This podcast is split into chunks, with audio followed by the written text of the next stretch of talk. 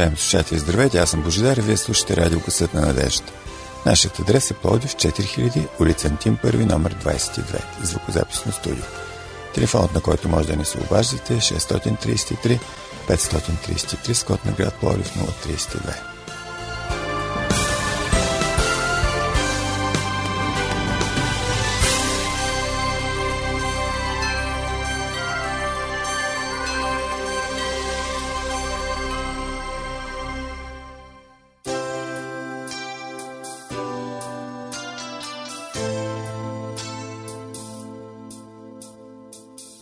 Тръгнали сме на някъде.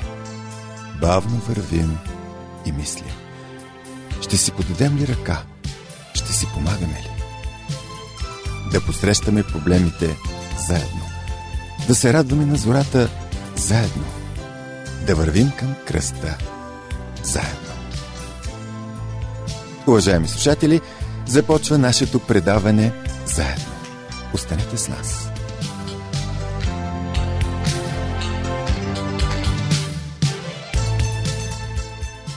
В предаването заедно днес с Мира ще ви представим темата Двете реалности.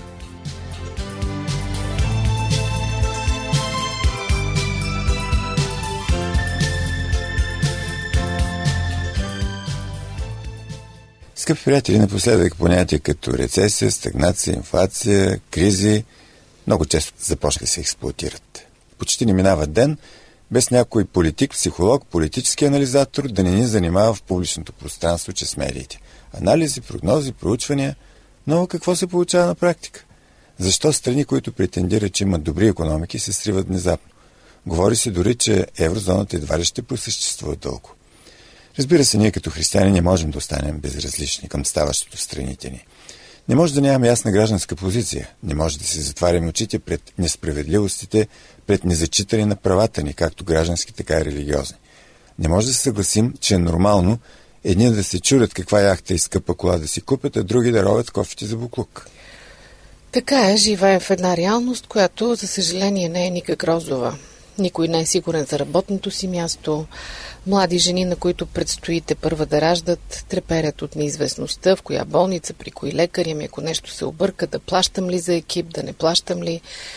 Така е, реалност без иллюзии. Жестока бих казала. Особено за тези, които са претърпели насилие, които са били обект на кражби, които са загубили близки, които са търпели подигравки от колеги, от чиновници, от полицаи, от лекари. Да не говорим, че някои са били наранявани дори от духовни лица.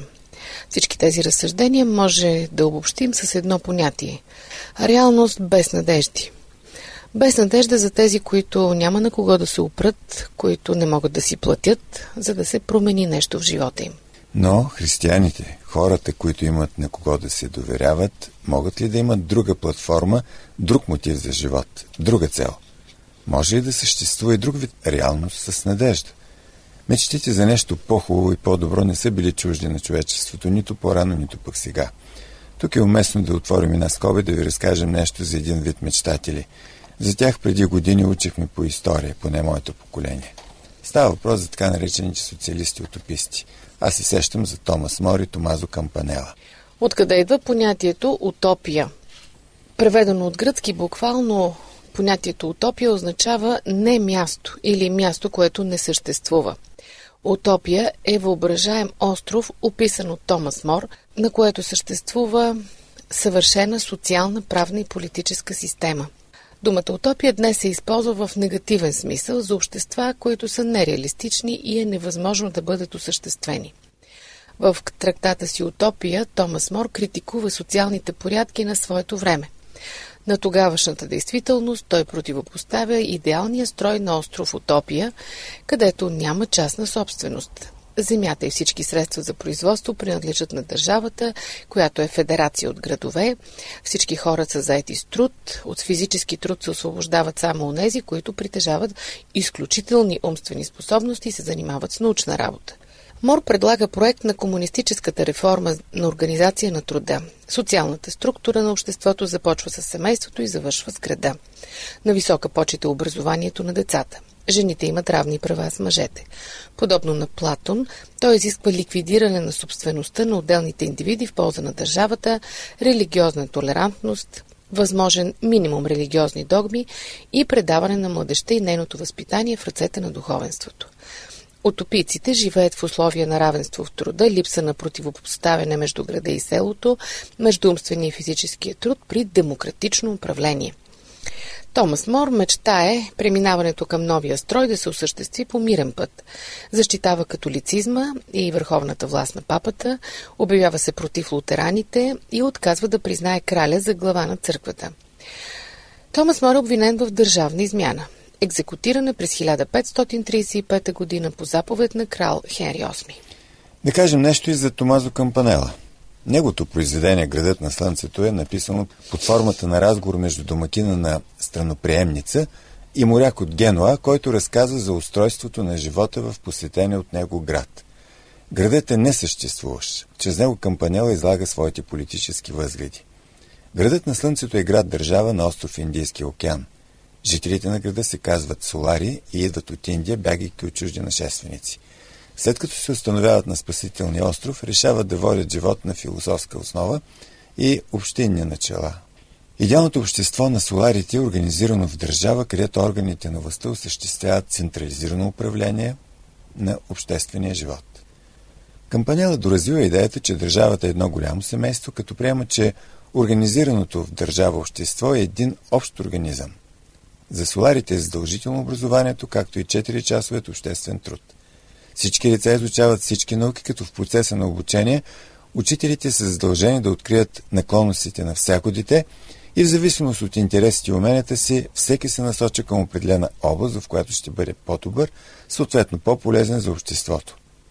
На върха на управленската пирамида в града на Слънцето стои първосвещеник, наричан Слънце или метафизик. Длъжността му е изборна и сменяема. Заема е най-мъдрият, най-образованият гражданин – и когато се появи някой по-безопричен от него, го сменя. Функционирането на държавната власт при кампанела се разглежда като проблем за разграничаването на компетенциите между длъжностните лица. В този смисъл можем да приемем, че макар и в зародиш, кампанела извежда идеята за разделяне на властите. Съгласете се, скъпи приятели, че не можем да приемем двете крайности да ни е безразлично, когато всичко около нас пропада, или пък да летим в облаците в някакъв измислен нереален свят. Преди да се опитаме да дадем някои насоки относно понятието реалност с надежда, нека видим какво ни обещава Библията. Не на празно тя е наречена книга на книгите. На нея можем да се доверим напълно, защото е Слово Божие. Ето какво вижда Йоанн в видение. Цитати от Откровения, последната книга на Библията, 21 глава, 1 до 3 стихове. И видях ново небе и нова земя, защото първото небе и първата земя преминаха. И море нямаше вече. Видях и светия град, новият Ерусалим, да слиза из небето от Бога като невеста, украсена за мъжа си. И чух силен глас от престола, който казваше Ето скинята на Бога и с човеците. Той ще обитава с тях. Те ще бъдат Негови люди и сам Бог, техен Бог, ще бъде с тях. Първата характеристика на новото царство е – Сам Бог ще обитава там. Какво следва? Четвъртия стих на същата глава. Той ще обърше всяка сълза от очите им и смърт не ще има вече, нито ще има вече жалеене, нито плач, нито болка.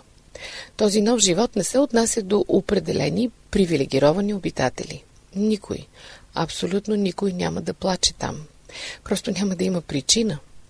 Най-голяма е скръпта за загубата на близък човек. Но ето какво обещава Бог чрез пророк Исаия, 26 глава на книгата на Исаия, 19 стих. Твоите умрели ще оживеят, моите мъртви тела ще възкръснат. Събудете се и възпейте радостно, вие, които обитавате в пръста, защото русата ти е като русата по тревите и земята ще предаде мъртвите. И жител няма да рече болен съм. На людите, които живеят в него, ще се прости беззаконието им. Исаия 33 глава 24 стих. Тогава очите на слепите ще се отворят и ушите на глухите ще се отпушат. Тогава куцият ще скача като елен и езикът на немия ще пее. Пак пророк Исаия, 35 глава 5 стих. Изкупените от Господа ще се върнат и ще дойдат възклицания в Сион. Вечно веселие ще бъде на главата им, ще придобият радост и веселие, а скръп и въздишане ще побягнат. Исаия 51 глава 11 стих. Ето създавам ново небе и нова земя. И предишните неща няма да се спомнят, нито ще дойдат на ум. Но вие, веселете се и радвайте се винаги в онова, което създавам, защото ето създавам Ерусалим за радост и людите му за веселие. Иса 65.17 Вълкът и агнето ще посет заедно и лъвът ще яде слама като вола и храна на змията ще бъде пръста. Не ще повреждат, нито ще погубват в цялата ми свята планина, казва Господ. Исайя 65 глава 25 стих. Те ще построят къщи и ще живеят в тях. Ще насъдят лузя и ще едат плода им. Няма те да построят, а друг да живее там. Няма те да насъдят, а друг да яде. 65 глава на Исаия, 21 и 22 стихове. Не съществуват нито термини, нито сравнения, нито някакви изразни средства, с които бихме могли да опишем нашата бъдеща родина. Беден е човешкият език пред нейното величие. Апостол Павел е категоричен за безсилието на човешкото въображение. Цитирам 1 Коринтяном 2 глава 9 стих. А според както е писано, каквото око не е видяло и ухо не е чуло и на човешко сърце не е дохождало, всичко това е приготвил Бог за тези, които го любят. Независимо, че за повечето неща бихме могли само да гадаем, то със сигурност можем да кажем. Новата земя е нашата истинска родина, гарантираща безсмъртие, здраве, радост и веселие. Там няма да са необходими лекари, полицаи, съди и военни. Няма да има нито национализация, нито реституция. Построените къщи няма да минават в други ръце. Логично е да предположим, че няма да има грабежи и убийства. Възможно ли е да има веселе, ако допуснем противното? Със сигурност ще има строителна дейност, защото се казва, че ще строят къщи. С какви материали и по какви технологии, това вече не знаем. Със сигурност ще има и селскостопанска дейност. Каза се, че ще съдят лузя. Музиката и пеенето ще бъдат на почет. Животните ще бъдат част от живота ни, макар и в нови измерения. Ще се пасат лъвове, вълци. Възможно ли е да бъдем на това прекрасно място? Да. И за да живеем там, трябва да сме уверени, че мястото ни наистина е гарантирано. Няма опасност от пренаселване, не е възможно някой да ни измести. Няма да ни върнат от небесното посолство заради неизправни документи. Сам Исус ни дава едно от най-прекрасните обещания, записани в Библията. Йоан 14 глава, 1 до 3 стихове. Да не се смущава сърцето ви, казва Спасителят. Вие вярвате в Бог, вярвайте и в мене. В дома на отца ми има много обиталища. Ако не беше така, аз щях да ви кажа. Защото отивам да ви приготвя място. И като отида и ви приготвя място, пак ще дойда и ще ви взема при себе си, така че където съм аз, да бъдете и вие. Видяхме, скъпи приятели, една прекрасна картина на свят, изпълнен с надежда. Но до тогава ние сме все още на нашата планета Земя. Живеем в реални граници. Но как да живеем практически в реалност с надежда? Скъпи приятели, вие слушате Световното адвентно радио Гъсът на надеждата и предаването заедно. Припомням ви нашия телефон 032 633 533. Унези от вас, които желаят, могат да се свържат с нас и чрез Фейсбук. Търсете ни като Адвентно радио България, изписано на Кирилица. Нашата програма продължава.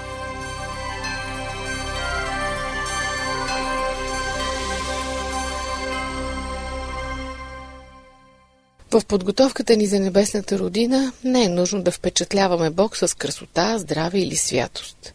Той е пролял кръвта си за всички, нещо повече. Още докато бяхме грешници, той умря за нас, според апостол Павел и неговото послание до римляните пета глава. Важно е в изпитанията на живота да съхраним своята вяра и да помним, че Господ ни е дал свободната воля като най-виж дар. Нека се пазим от манипулации и влияния, които са в противоречие с Словото Божие. Апостол Павел заявява, защото не сте приели дух на робството да бъдете пак на страх, но приели сте дух на усиновяване, чрез който и викаме Авва Отче. Римлян 8 глава 15 стих. Бог уважава нашата свободна воля. Той ни е показал правия път, но решението да вървим по него е наше. От една страна ние сме грешници, но от друга – избран род, царско свещенство. Като такива трябва да изпитваме законна гордост. Не в самозабрава да мислим, че сме нещо повече от другите, а действията ни да са царски, обмислени, разумни, съобразени с Божията воля. Трябва да сме достатъчно самокритични, да сме готови да се променим. Ако речем, че нямаме грех, лъжем себе си, истината не е в нас. Ако изповядаме греховете си, той е верен и праведен да ни прости греховете, да ни очисти от всяка неправда. Първото послание на Йоан, първа глава, 8 и 9 стихове. В Откровение 22 глава, 17 стих и там в края на стиха се казва Който иска, нека вземе даром от водата на живота.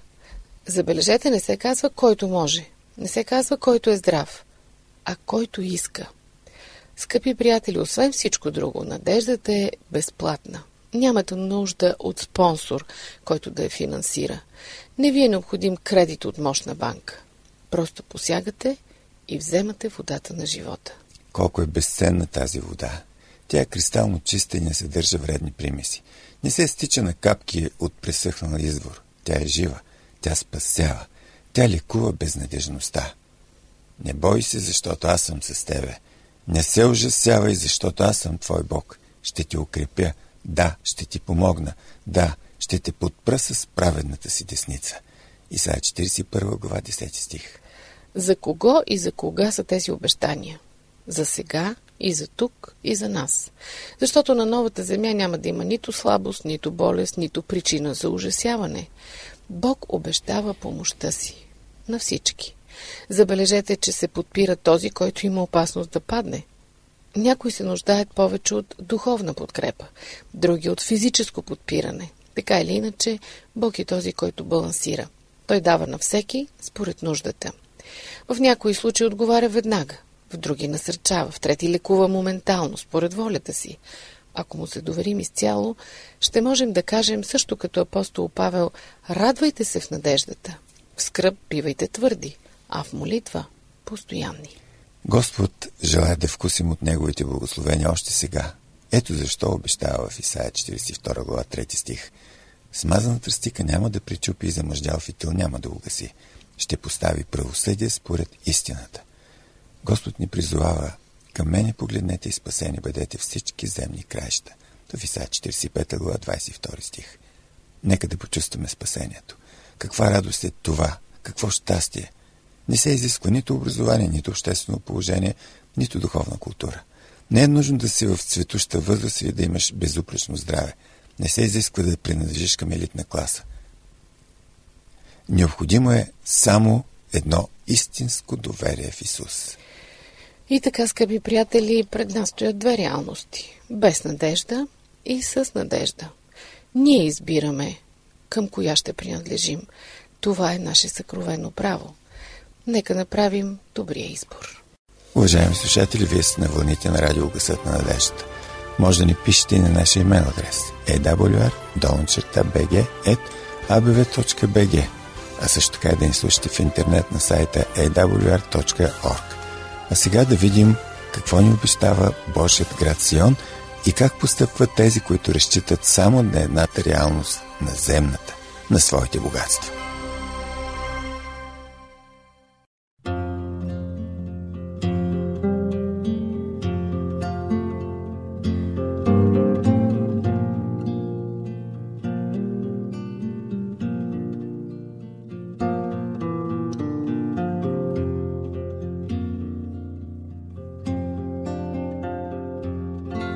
Господ и твърде достохвален. В града на нашия Бог, на своя свят хълм, красив по възвисеността си, радост на цялата земя, е хълмът Сион, където по северните му страни е градът на Великия цар. В палатите му Бог е познат като прибежище, защото ето царете се събраха, всички преминаха, те като видяха, почудиха се, смутиха се, спуснаха се в бяг. Трепет ги обзе там, болки като нараждаща жена, с източния вятър. Че се крушаваш търсийските кораби, каквито бяхме чули, това и видяхме в града на Господа на силите, в града на нашия Бог, който Бог и до века ще утвърди. Размишляваме, Боже, за Твоето милосърдие сред Твоя храм. Според името Ти, Боже, е и хвалата Ти до краищата на земята – Десницата ти е пълна с правда. Нека се весели хълмът Сион, нека се радват юдейските дъщери заради твоите справедливи отсъждания. Обиколете Сион и го обходете. Пребройте кулите му, Обърнете внимание на укрепленията му. Разглеждайте палатите му, за да го разказвате на поколенията сред вас, защото този Бог е наш Бог до вечни векове. Той ще ни ръководи дори до смърт. Слушайте това всички племена. Внимавайте всички жители на Вселената и ниско поставени и високо поставени, богати и бедни заедно.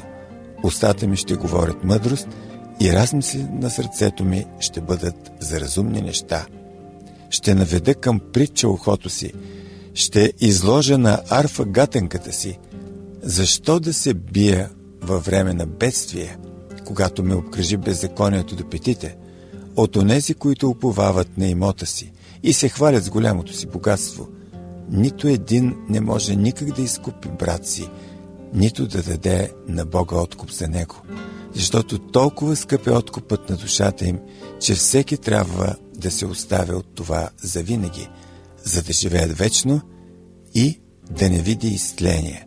Защото гледа, че мъдрите умират и еднакво с тях ще погинат безумният и несмисленият и оставят богатство си на други. Тайната им мисъл е, че домовете им ще траят вечно и жилището им от род в род наричат земите си със своите имена. Но човекът не пребъдва в чест, прилича на животните, които загиват. Това е пътят на безумните, но пък идващите след тях хора одобряват думите им. Определени са като овце за преизподнята. Смъртта ще им бъде овчар и праведните ще ги обладаят при зори. И красотата им ще повехне като при преизподната оставя жилище на всеки един от тях. Но Бог ще изкупи душата ми от силата на преизподнята, защото ще ми приеме. Не бой се, когато забогатее човек, когато се умножи славата на дома му, защото когато умре, няма да вземе със себе си нищо, нито ще мине славата му на друг след него. Ако да е обжалвал душата си преживе и хората да го хвалят, когато прави доброто за себе си, пак ще отиде при рода на бащите си, които никога няма да видят светлина. Човек, който е на почет, а не разбира, прилича на животните, които загиват.